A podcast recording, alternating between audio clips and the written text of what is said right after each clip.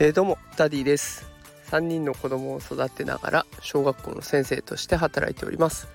このラジオでは育児や教育を楽にできるそんなヒントを毎日お送りしております、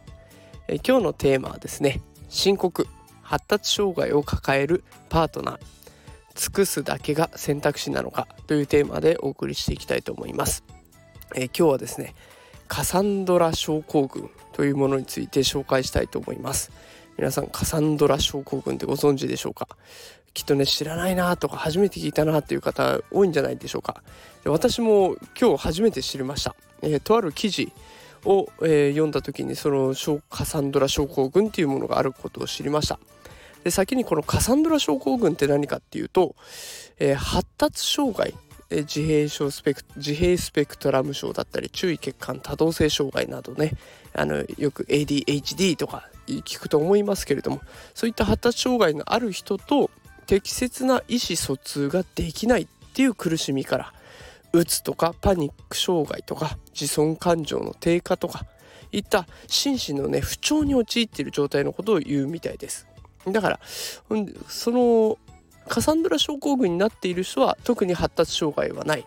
えー、むしろパートナー結婚相手だとか付き合っている人だとかそういった人たちがうまく意思疎通ができなくて苦しんでいるそんな状態のことを言うそうです。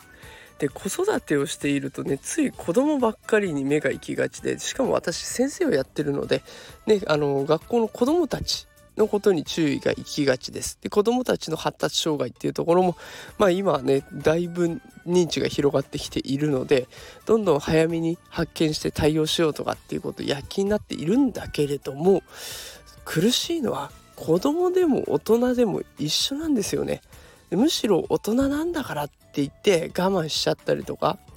それこそ結婚相手が発達障害を持ってたらいいパートナーを演じなきゃいけないとかっていうことで無理をしてしまう人って結構いると思うんです。ね、あのそうじゃなくて是非自分自身のために自分自身のために最適な選択をしてほしいなと思います。それが離婚という形かもしれません。一人で暮らしていくために別居という形を取るかもしれません。